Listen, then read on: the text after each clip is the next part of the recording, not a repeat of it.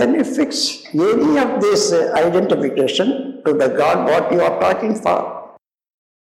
If at all you know God, one thing is there, one test. You will not think you have to give some food to God. When you think you have to give or feed God with your food, there you are bringing down God the whole universe. What you are, what you are giving food, why for? There is no body, there is no intestine to digest anything, or there is no feeling for enjoyment or pleasure or pain to God. It is a such wonderful truth. What we are thinking, we are told by somebody. Therefore, we are believing with the belief. What you see, God, you are telling it is not God. Pure space. If you think of a pure space, that itself is God. You can compare with all the sayings of our rishis and the philosophers, whatever they told, that will go with it. Never we do it. Somebody may say, today you have to feed the God with a halwa. Ah, yes. It is you are not willing to give halwa to God. You wish to taste it. Or the man who tells you, give the halwa to God, he wants it.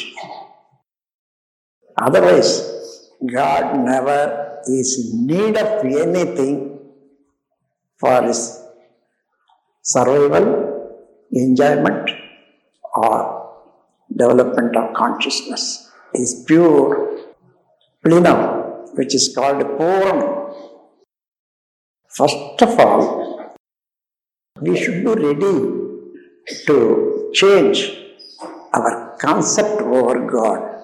So far, what we are having the concept, when we come to understand and correlate the sayings of all those Siddhas and uh, philosophers that should suit the concept of God, what they are having. When you are, wherever you go, wherever you are, you are within the space. Within God, you are moving. So, you are telling I have not seen God. That is lying. I don't know God, that is all right.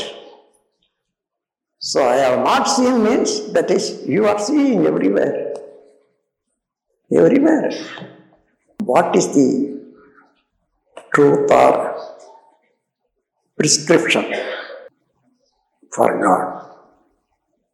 God is pure space pure space is not nothingness as we think. It is not nothingness.